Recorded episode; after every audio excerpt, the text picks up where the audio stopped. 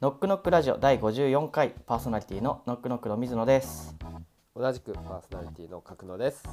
皆さん先週はお休みをいただきまして誠に申し訳ありませんでしたすいませんでした私の方が胃腸炎になってしまいまして家族みんなでもう回復しましたかはいみんな一人また一人と倒れ一人また一人とこう復活して今はみんな元気にやっておりますよかったですお騒がせしましたまあねなるべくあの休まないように毎週はい続けていきたいと思いますので、皆さん、えーこれに懲りずに聞いていただければと思います そうですねそれでは今週もよろしくお願いします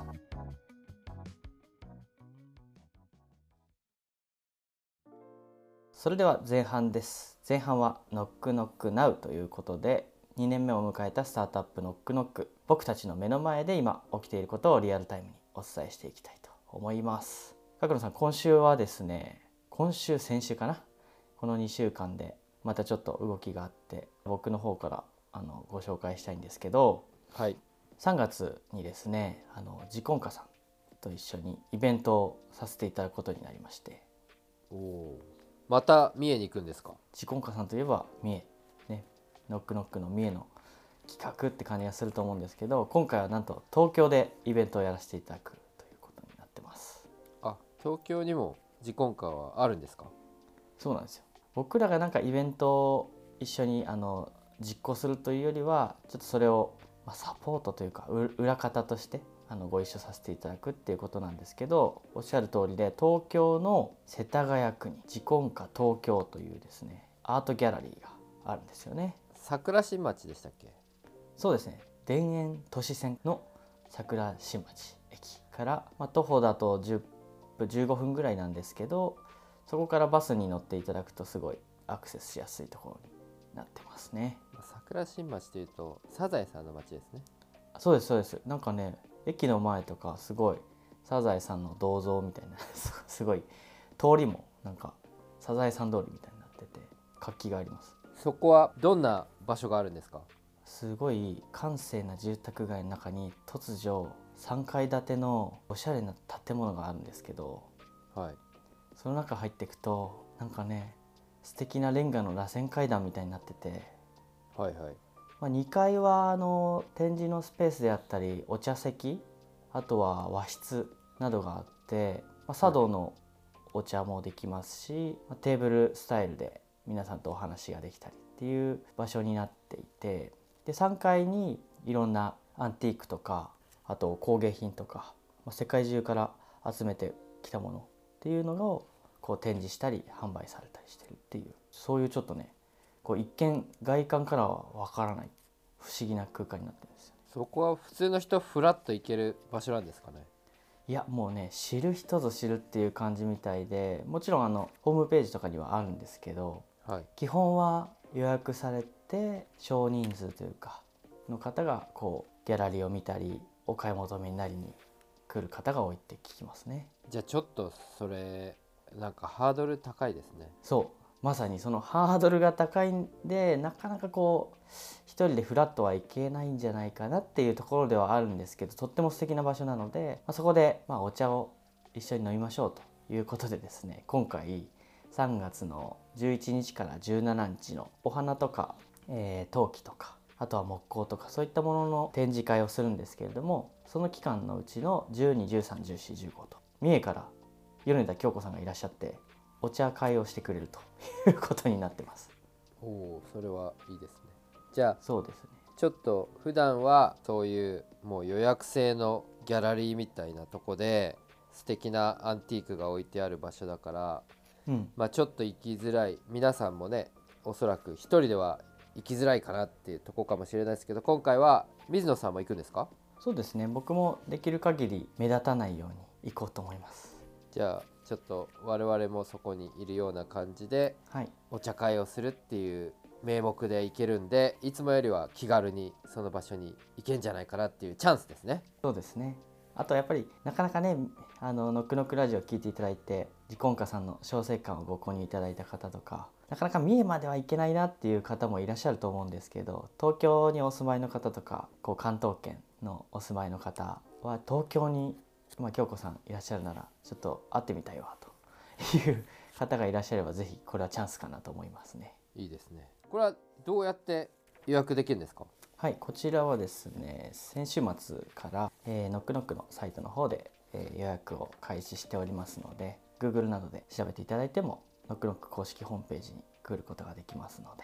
はい、東京で今回あのイベントさせていただくんですけどはいはいやっぱりさっき言った通り三重はちょっと遠いなみたいなところあるじゃないですか人によっては。うんなかなかね行けない場所ですうよんね、なんですけど今週ちょっとすごいことが起きましてはいで角野さんと僕の、まあ、友人というか知り合いである松永さんという方なんですけどはい京子さんにお会いしに三重の自婚家さんに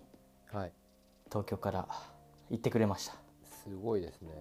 それは そのそのために行ったんですかやなんかあちらの方面にお仕事があってっていうことなんですけどそれでもなかなかお仕事の合間にね寄るって結構大変じゃないですかしかも東京から45時間ねかけて車で行かれたって言ってまして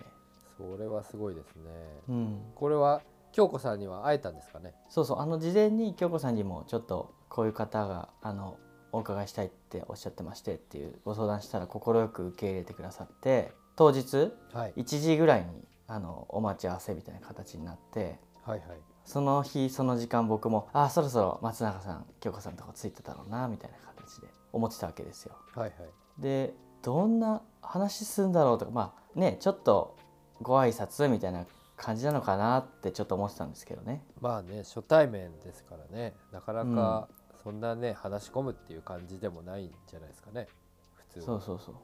ただね角野さんもねよくご存知というか僕以上にご存知の松永さんじゃないですかはいであの自婚家さんのポッドキャストとか小生館のオンラインイベントとかにも出てくれていてはいはいはいもうすごい、ね、熱を込めてあのいらっしゃる方だなと。はいという振りがありつつの夕方過ぎぐらいにメッセージが届いててはい「今終わりました」って4時間ぐらい喋りましたみたいすごいですねいや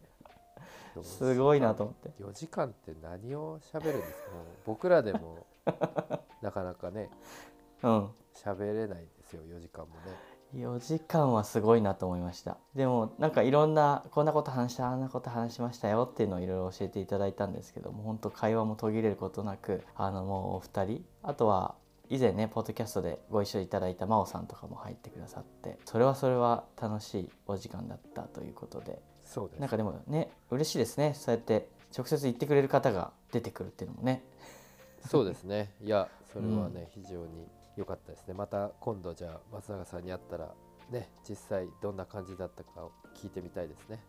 そうですねあの今まさに三重の企画も、えー進めておりましてこの春先のね新茶のシーズンはお茶摘みお茶作りの体験などもできるので改めてお連れしたいなと思ったり考えておりますそうですね松永さんはもちろんぜひねあのこれをお聞きの皆さんもうんあの春休みだったり、まあ、ちょっとね土日とか3連休とかでも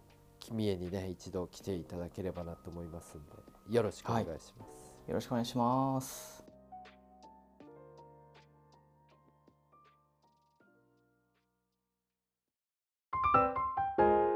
ノックノックそれでは後半です後半は茶飲み話のコーナーですノックノックの水野と書くのが毎週一つのテーマ問いに対して赤裸々に思いの丈を本音トークしていきたいと思います角野さん今週のテーマは何でしょうかえーリーダーとは何かリーダーとは何かはい来ましたねリーダーとは何なんでしょうかね難しいなこれでも結構悩んでいる人とかも多そうなテーマですねそうなんですよ水野さんは前職の時もうん管理職的な立場をまあ課長さんとかそういう立場でやってたと思うんですけどはいはいはいある意味その課ではまあトップなわけじゃないですか。うんで部下が何人ぐらいいたんですか10人ぐらいいたんですか僕ね30歳の時に課長に初めてなって13人いましたねいきなり初めて部部下という部下を持ってさらっ13ちょ人っとさらっと今自慢っぽい感じで言いました。 初めてなんかこう自慢をするっていう感じの水当野時さんの最年少課長でございます、はい、まだまだ上乗せしますか。過去いやいのやすごい、小ね。さな栄光ねいやいやすごいことだと思います。なかなかね30歳で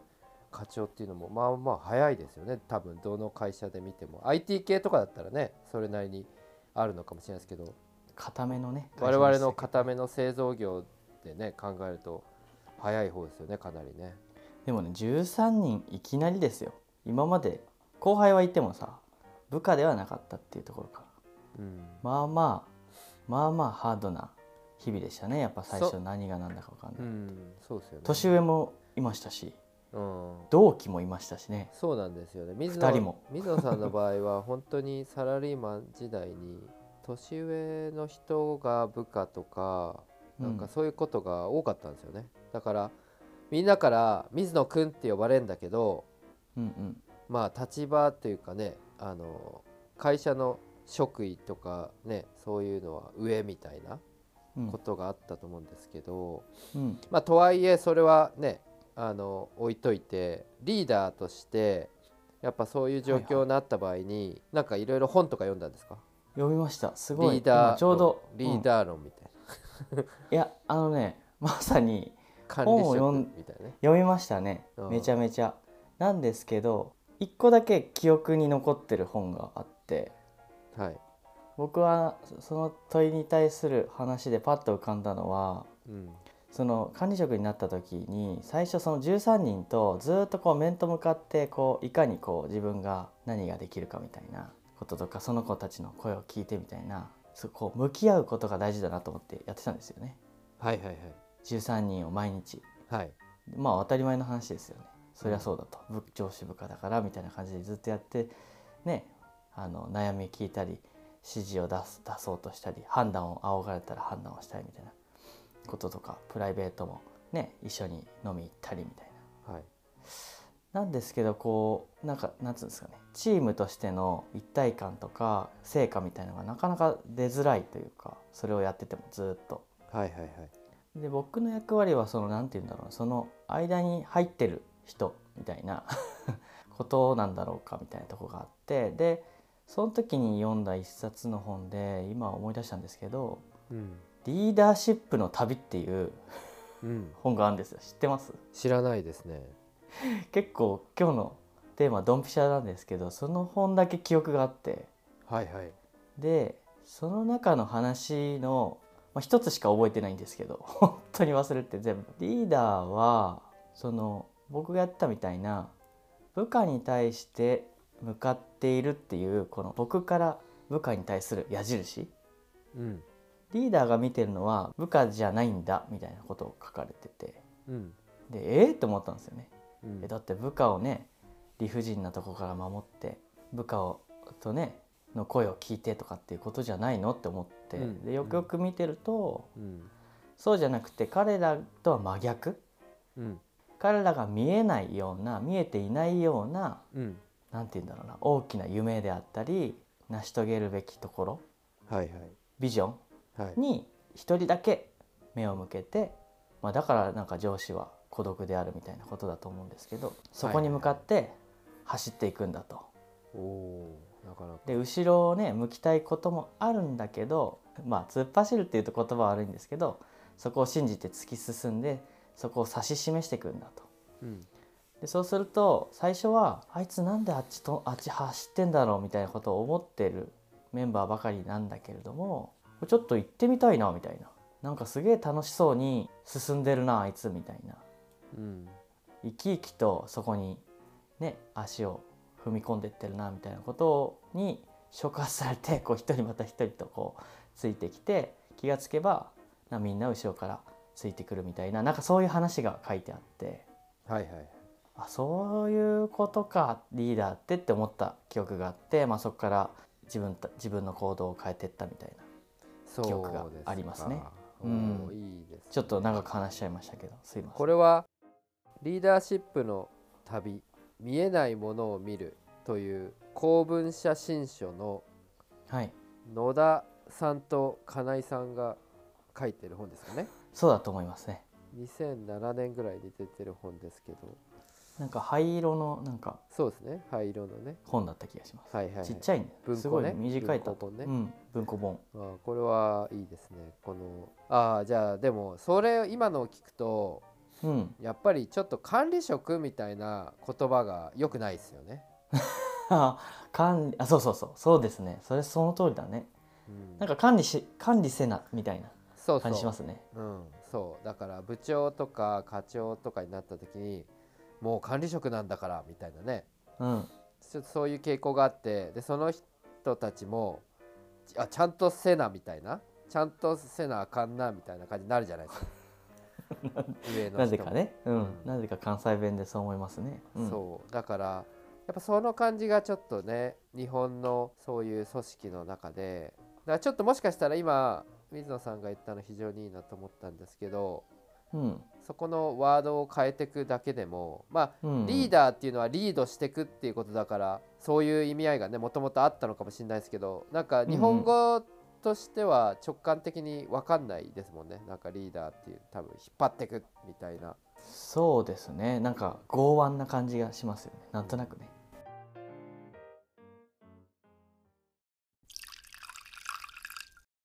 いや今水野さんの話を聞いてですね、まあはいほほぼ同じようなことを私もああのそうですかそう何のねあれもして話もしてなかったんだけど同じようなことを考えててうんあの私は うん2月の11日の夜の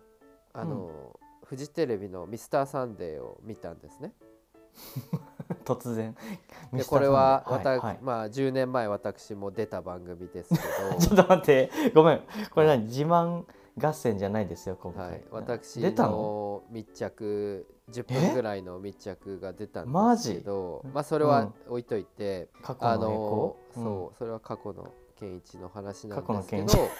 書くのじゃなくて過去のうんそうでね今回は「ミスターサンデー」で小沢誠二タクトに宿った人間力っていうああの話があったんですよ。あはいはいはいでねそこで印象的だったのが、おわ小沢さんのオーケストラに参加した人が、まあ、外国人も日本人もいるんですけど、うんなんか小沢さんのためにもっと頑張りたいと思ってしまうと。うんうんでもう一人はなんかもう小沢さんのオーケストラにいるとなんかもうい生きてる感じがするって言ってたんですよ。うんうんそうでなんかそういう感えすごいなと思ったんですよ。なんかうんこの人といると自分生きてる感じするみたいなことをうんうん言ってるってえどういうこと小沢さんってどんな人なのって思ったんですよね。うんうんうんでそっから私は図書館に行き小沢さんの本をちょっと5冊ぐらい借りてきて今読んでんですけ ど。すごいよ行動力が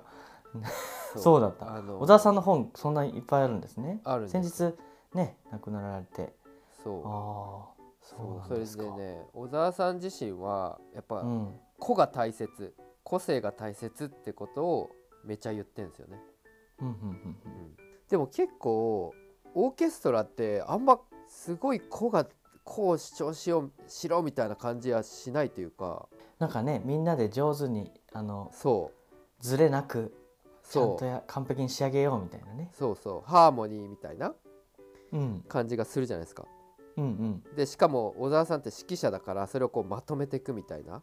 そうですね、うん、いい調和にしていくみたいなことなんだろうなと思ってたらいやめちゃくちゃ個性が大事なんだみたいなことを言ってるんですよね。おおそうそれでねやっぱそういう感じを見てるとーうんとても面白いなと思って個性っていうのも、なんかね技術とかじゃなくてその人のなんか心がすごい大事なんだって言ってるんですよね。うんうん情熱とかモチベーションとかうんうんううんうんんここでこういう風にやりたいんだみたいなこれを聞きに来た人にこんな風に伝えたいんだみたいな自分の音楽ってこんなもんなんだみたいなやっぱうんそういう、だから小沢さん自身もそういう情熱持ってると思うんだけど演奏家一人一人もそういう心を持ってることがすごい大事なんだみたいなことを言ってるんですよね。うんなるほどねそうだからあの優秀な音楽家を世界中から集めるのはいくらでもできると。はいはいでその最高レベルの、うん、まあ言ってみればサッカーで言えばレアル・マドリードみたいなそういうスター軍団作れば最高のチームになるかっていうとそうではないみたいなねうんうん技術だけがあってもダメでそうそこの心がめちゃくちゃなんだろうなそれぞれがちゃんと持ってるっていうのが大事なんだっていうふうに言っててうんうんうんうんでそれを生かすことでこう自分の想像以上の音楽ができるみたいななんかねそういう感じの考えっぽいんですよねどうもうーね。んじゃあそうその中にさでもまあし社会とか会社会社のね企業の中とかだとさうんあんまりそういうモチ心のモチベーションみたいなのはない少なくとも今の仕事の範囲の中では感じられてないみたいな子がいるじゃないですかうんでもその中からもこう個性を見出してモチベーションに変えちゃうみたいなそんなことができる人なんですかね。そうなんですよ、うんまあ、ここからがさっき水野さんの言ってたこととほうぼんリンクしてくるんですけど、うん僕がやっぱそこから感じたのはうん良いリーダーは没頭する人だっていうことなんですよね。うーんどういうことですか没まあ頭、そうお小沢誠二さんは本当うんに自分のその美学があって音楽を作るためにこうもう没頭してるんですよね、うん音楽にねうん没頭して邁進してるんですよ、うんうん一心不乱にうんそうで時には厳しい言葉も言ったりこういろいろあるんですけどもうその没頭する姿はもう輝いてるんですよねうんでそれを見た人はその輝きにリスペクトを持ってもう少しでも関わりたいって思ってしまうみたいなでそういう人が増えていくとこう自然とリーダーになっていくみたいな感じだと思うんですけど多なるほ分どね。そうだからね多分ねそういう人を見てるとやっぱ心も育っちゃうし、まあモチベーションもなんかその小沢さんについていきたいっていうだけのことではなくて自分の中にもなんかやっぱちょっとその人をロールモデルとしながらも、うんうあん自分も輝きたいなとかこ、うやりたういうんん自分があんな風に輝くためにはどういう風に自分を生かしたらいいんだろうとか、ね、僕はトロンボーンだからとか僕は、ね、トライアングルだからとかなんかそういう、ねまあ、楽器の違いもあるんでしょうけどうんそうそうだからなんかね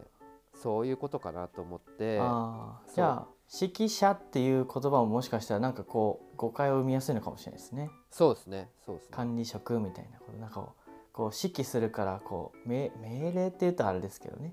するそれを受けるっていうよりはもう没頭してんですねそうなんななんならそんなになんかこう ガチッとしようとしてないっていうでもそれを見てああこういう表現したいっていうふうになるみたいなねそうだからね意外と我がないリーダーなのかなっていう感じもしたんですよね小沢さん見てて。うんうんこうしなよとかっていうことじゃなくてねこうしそう俺はこれがいいんだよとかじゃなくてねもちろん個性はあるんだけど、うんうん、なんか押し付けるような我が強いというかそういうことではない、うんうん、我がないリーダーでそれに関して言うとでも個性があるっていうのは小沢誠二さんもめちゃくちゃ個性があるけどいやみんなも同じように個性あるでしょみたいなそこは同様に扱ってるというか。うんうんうんで俺のその俺の個自分の性個性ですげえぞみたいなことでもなくて、うんはいはいそこで染め染め上げないみたいな感じですね そうだけどなるほどね実際は一つだけ必要なことがあるなと思ってて何ですかうん一ついやこういうことややってみようよっていう魅力的な言い出しっぺ、あれリーダーシップみたいな言い方した今、うんリーダーシップ言い出しっぺみたいなのは必要かなと思うんですよね。そうリそーダれーシップが必要うんうん、リリーダーシップリーダーシップみた いなねはいはい リーダーシップみたいななんで2回言ったのうんのは必要なのかなって思うんですよね。じゃ,、うんじゃないとあの始まんないんですよ。確かにねそうそうあのみんなの個性が良くてみんなそれぞれ平等に扱ってて「おいいよねみんないいよね」って言っててもやっぱ何もあのなんかことが起こらそないうといそうう、かうん、止まってる感じしますね旅が始まんないんだよねリーダーシップの旅がそうだからやっぱりなんかまあ僕も基本的にはうん仕事とかも、もう文化祭だなって思ってるんですけど、うんわかうる、んそう横で見ててわかやっるぱりこんなことやったら面白いんじゃないのってあのお化け屋敷やろうよとかなんか映画作ろうよとか誰かが言うんですよねやっぱね。うんうんうん、でそれは誰が言ってもいいし学級会してみんなで話してる中で出てきてもいいんだけどうんそうそうなんか魅力的な言い出しっぺ は、うん、結構あの必要なのかなって気がしますよね、はいはいうんべだからといってその人がいあのずっと引っ張っていく必要もないんだけど、うんうん最初にねみんなに分かるとも限らないですしねそのあたりどうねやっていくかみたいなのすごい大事ですねなるほど面白いですねちょっと話はつきませんが まああの別に僕らはこれ自分たちのねあの今までの読んだ本とか、まあ僕なうん僕なんかテレビですよテレ ビの情報を、影響を受けてねうんまあでも自分なり考えてにね解釈して、今日お話しさせてもらいましたけど、うんまあ、うん皆さんもねそれぞれの立場であの、ね、会社の中だったり、ね、個人とやってる人だって、ね、いろんなプロジェクトの中でのリーダー的存在とかリーダー的考えを持ってやったりとかあると思うんで、うんうんこれを機会にリーダーシップについてちょっとリーダーシップについても考えてもらえたらいいんじゃないかなと思います気に入ってんなこれはい考えてみてください今日の茶飲み話でした。はーい